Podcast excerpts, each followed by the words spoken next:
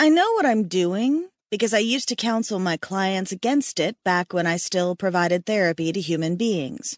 As it turns out, bouts of passive aggressive revenge cleaning aren't as prominent when it comes to methods your average paranormal critter might use to punish their significant other.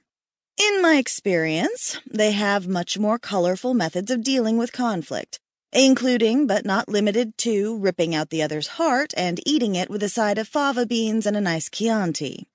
But as I'm still solidly in the human camp, I've resorted to scouring the granite countertops with the force of words I'd rather not say and slamming cupboards instead of doors. Like the self actualized, grown ass female that I am. What? The man body blocking the espresso machine whipped the question over his shoulder before turning to face me. For a moment, I forgot exactly why I had been fantasizing about hurling my mug at the back of his head, hot coffee and all. That's the thing about my husband. He's at his most attractive when he's pissed off. His dark eyes go all molten, his jaw hardens. He looks like he might kill someone, and that's probably because he does so on a daily basis. It kind of goes along with the territory of being a Vegas hitman.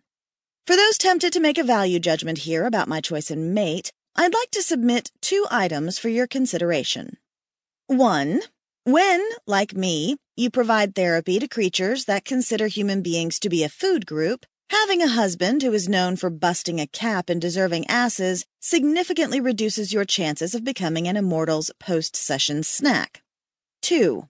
My husband only accepts contracts on people he feels the world would be better off without, like murderers and telemarketers. I'm kidding about the telemarketers. Pausing for a satisfaction survey mid hit is beyond tedious. But back to the allure of my pissed off husband.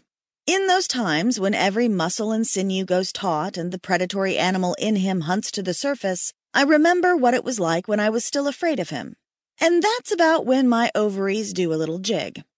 Fortunately, my ovaries weren't in the driver's seat this morning because our 10 month old daughter needed to be dropped off at daycare and I was already 15 minutes late.